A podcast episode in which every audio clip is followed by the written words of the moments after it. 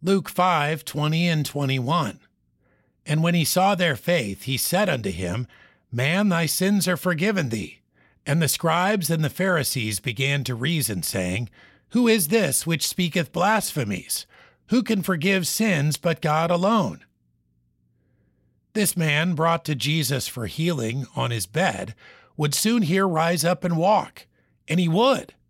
But the question on the minds of the scribes and Pharisees was how does this Jesus believe he has the right to forgive sins? It was true that only God can forgive sins. Thankfully, that's exactly who this man met on that day. Emmanuel, God with us, the Word, who was made flesh and dwelt among us.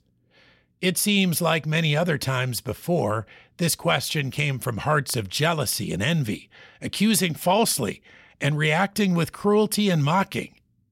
It mattered not, for Jesus was proving day by day his deity, as well as fulfilling prophecy and bringing with him the joy of salvation. His forgiveness would extend much further yet, even to the ends of the earth. Luke 5 20 and 21. And when he saw their faith, he said unto him, Man, thy sins are forgiven thee. And the scribes and the Pharisees began to reason, saying, who is this which speaketh blasphemies? Who can forgive sins but God alone?